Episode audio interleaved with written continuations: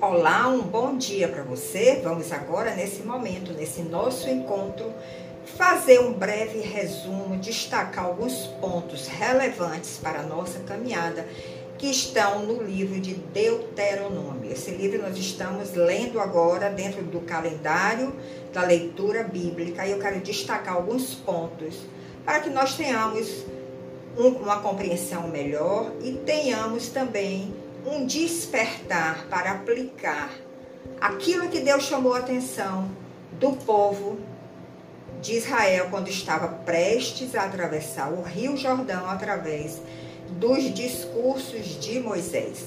Então, esse livro de Deuteronômio, ele é chamado também de Segunda Lei, e é o último livro do Pentateuco. São cinco livros do Pentateuco: Gênesis, Êxodo, Levítico, Números e Deuteronômio. Esses cinco livros formam a lei mosaica, que é muito é, obedecida e seguida pelos judeus até os dias de hoje. Então, o livro de Deuteronômio, nós encontramos muitos quatro discursos de Moisés, feito por ele durante os últimos meses da sua vida, quando os israelitas estavam acampados na planície de Moabe antes da entrada da terra prometida. Moisés não entrou na terra prometida por uma determinação de Deus. Ele estava nos últimos dias da sua vida mas o próprio Deus falou para Moisés relembrar aquela nova geração que estava para atravessar o Rio Jordão e entrar em Canaã, as suas leis, os seus mandamentos. E Moisés fez com essa intenção. Então não é apenas uma repetição da lei. Esse livro nos ensina, antes de tudo, a aplicar esta lei, a lei de Deus que foi dada lá no Monte Sinai e todas as experiências vividas no deserto com a antiga geração, a velha geração. Então, os ouvintes de Moisés naquele momento era a nova geração, que tinha nascido no deserto e que não tinham passado pela experiência, pela travessia do Mar Vermelho, onde milagres aconteceram ali, grandiosos, o mar se abriu, o povo passou em seco, mas os egípcios ficaram impedidos de passar, mas a nova geração não vivenciou isso. E também eles não viveram aquele momento da, do Monte Sinai, onde Deus entregou Moisés, a Moisés os dez mandamentos que ele também deveria instruir aquele povo que estava no deserto nesta caminhada em direção a Canaã.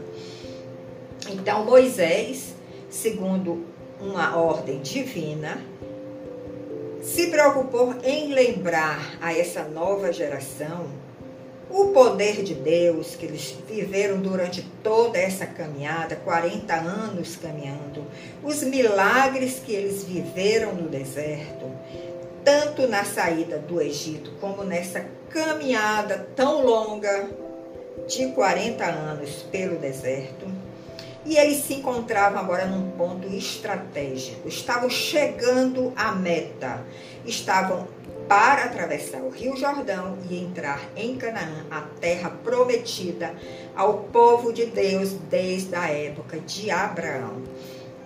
Então, nós podemos ver esse livro de Deuteronômio como uma constituição para aquela nação que estava sendo formada ali no deserto. A nação de Israel começou a ser formada no deserto nesta caminhada. E o soberano sobre esta nação era o próprio Deus. Então, eles estavam debaixo de uma soberania teocrática. Teo significa Deus. Estavam debaixo da soberania de Deus. E como nós sabemos, na vida prática, na vida terrena, toda nação precisa de uma constituição, de leis que vão reger o comportamento do povo, as sanções, quando fizerem algo que não está condizente com a lei. Então, aquelas leis que o Senhor queria que Moisés relembrasse ao povo, fazia parte dessa constituição para aquela nova nação que estava sendo formada, a nação de Israel. Porque a primeira geração perdeu essa bênção. Vocês entendem isso? Reflitam sobre isso. A primeira geração perdeu esta bênção de entrar na terra prometida devido à sua incredulidade, devido à sua infidelidade. E esta promessa ficou para a segunda geração. Mas nós temos aí uma mensagem espiritual para a nossa vida. A velha geração em nós, nós já sabemos que a natureza adâmica, a natureza de pecado, que não entra na presença de Deus. Canaã, fisicamente ali, estava representando as regiões celestiais, esse lugar onde Deus habita, que a velha geração não pode entrar, porque ela é uma geração pecaminosa e pecado não pode estar diante da presença de Deus. E qual é a nova geração em nós? A nova geração em nós é a vida de Cristo em nós essa nova geração é formada em nós também através dos desertos que nós atravessamos, através dos milagres, quando nós temos que atravessar mares turbulentos. Essa vida de Cristo, se nós estamos com uma boa atitude, crendo no nosso Deus, crendo na sua fidelidade nos momentos difíceis, essa nova geração, que é a vida de Cristo, ela vai se formando em nós até que a velha geração, que é a pecaminosa, seja morta por esta influência, por esta presença da vida de Cristo em nós, então nós estaríamos aptos a entrar nessa Canaã espiritual, nessas regiões celestiais, onde Deus habita, e experimentarmos coisas preciosas neste lugar. Então, eu quero chamar a atenção aqui que tem uma parte que é nossa. Deus quer nos dar esta nova geração, esta nova vida que é Cristo em nós. Mas, como Ele respeita o nosso livre-arbítrio, Ele espera que nós permitamos que essa nova criatura seja formada em nós para nós vivermos experiências maiores na nossa caminhada aqui na terra.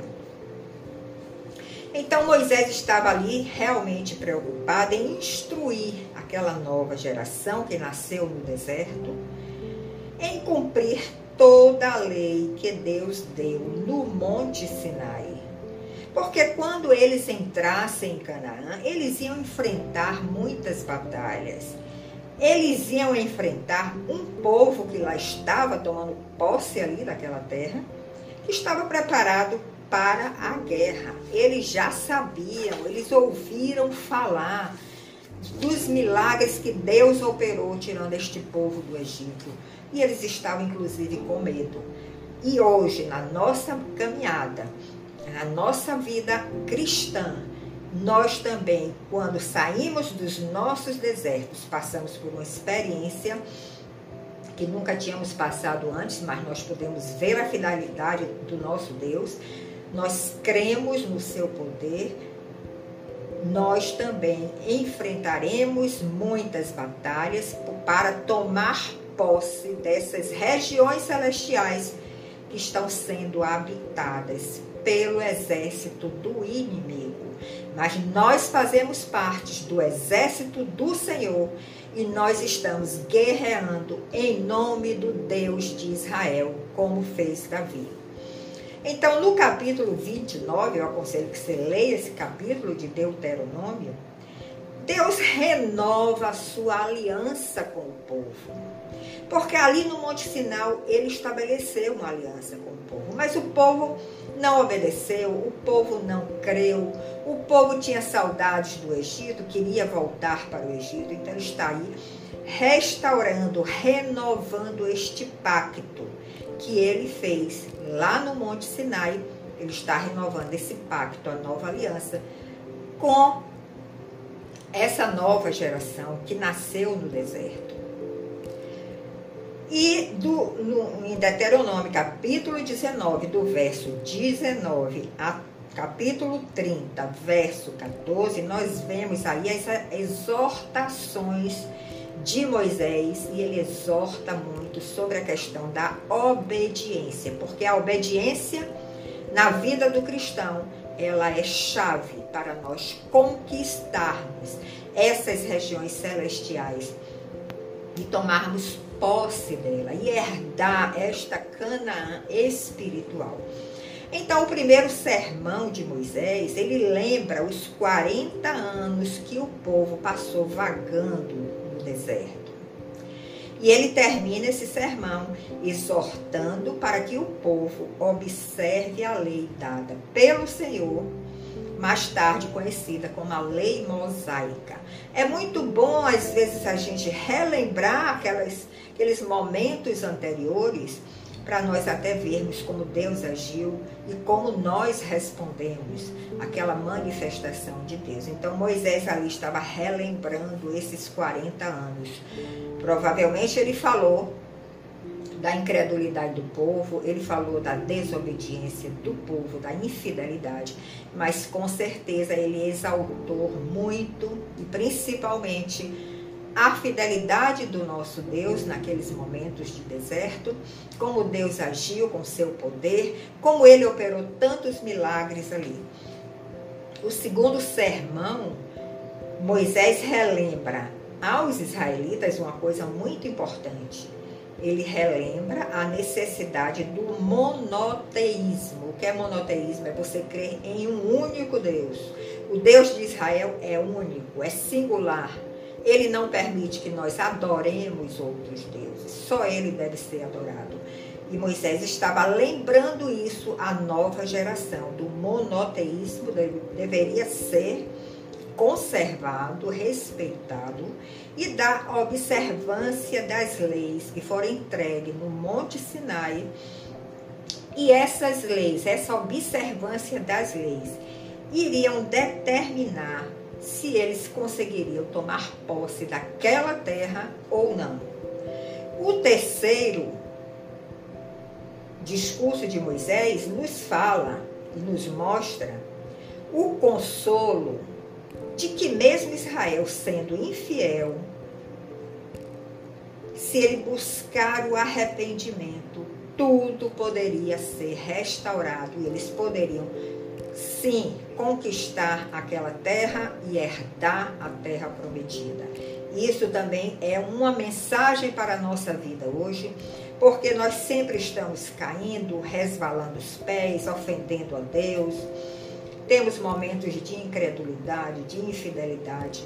Mas se nós tomamos a consciência do nosso erro e buscamos o espírito de arrependimento, o nosso Deus é maravilhoso, ele desce, ele nos visita, ele manda esse espírito de arrependimento e ele nos restaura para nós continuarmos com a nossa caminhada em direção à terra prometida.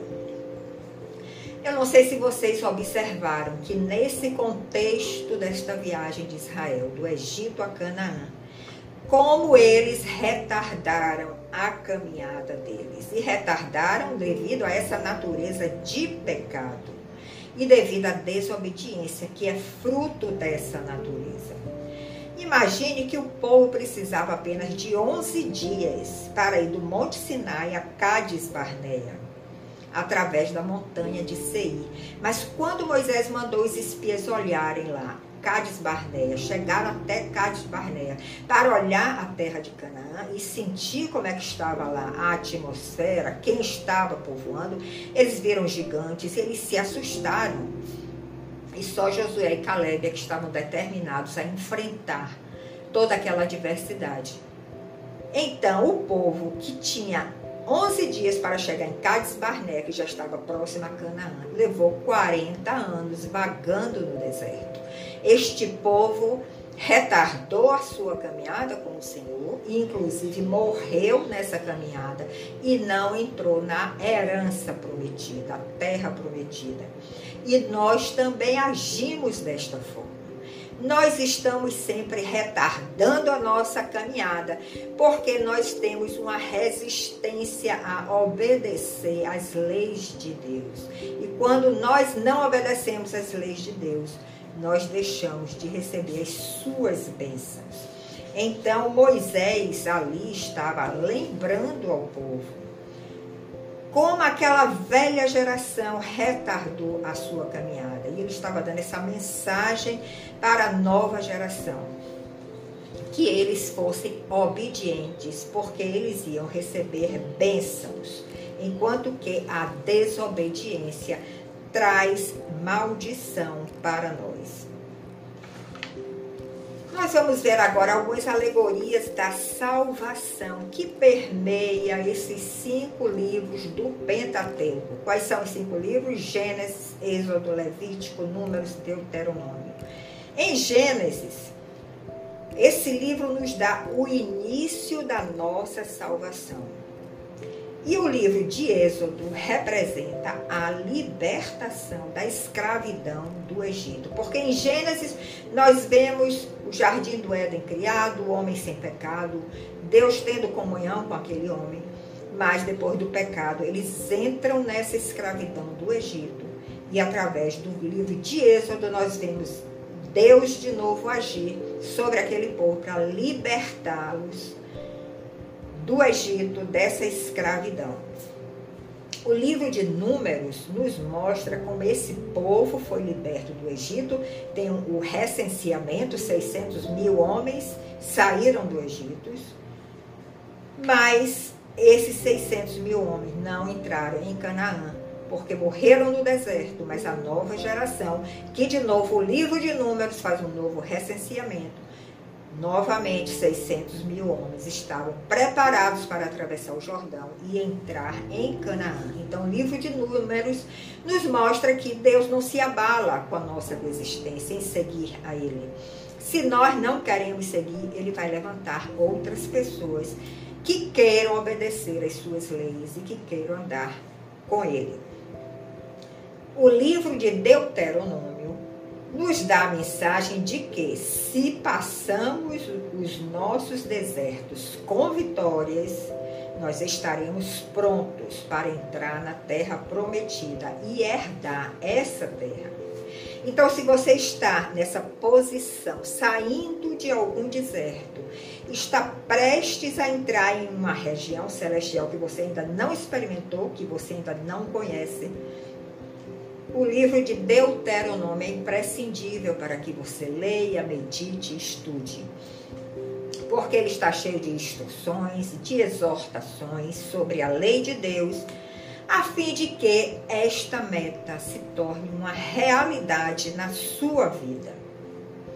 Por isso, nós podemos dizer que esse livro não é apenas uma repetição da lei, mas é uma repetição da lei, uma lembrança da lei, da lei para que ela seja aplicada no povo de Deus. E esse livro também nos deixa uma outra mensagem. Ele nos deixa a mensagem de que nós devemos também passar para a nova geração que está chegando na nossa casa, na nossa família, filhos, netos, familiares, passar também para eles estas instruções, estas exortações que Moisés passou para aquele povo, incentivando a eles a obedecerem à lei de Deus e mostrando o que é que eles poderiam conseguir com essa atitude. Então, o capítulo 6 de Deuteronômio é um, também um capítulo chave que você deve ler, meditar, estudar porque ele nos mostra a obediência que nós devemos ter com as leis de Deus. E isso é condição para nós entrarmos na terra prometida.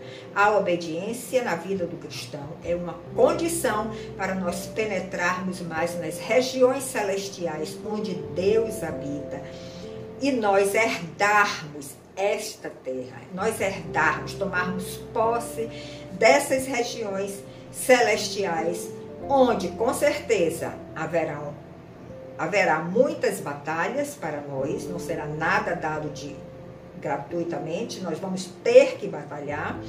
Nós não devemos nos assustar com os gigantes que ali estão, nas regiões celestiais, celestiais que fazem parte do exército do inimigo.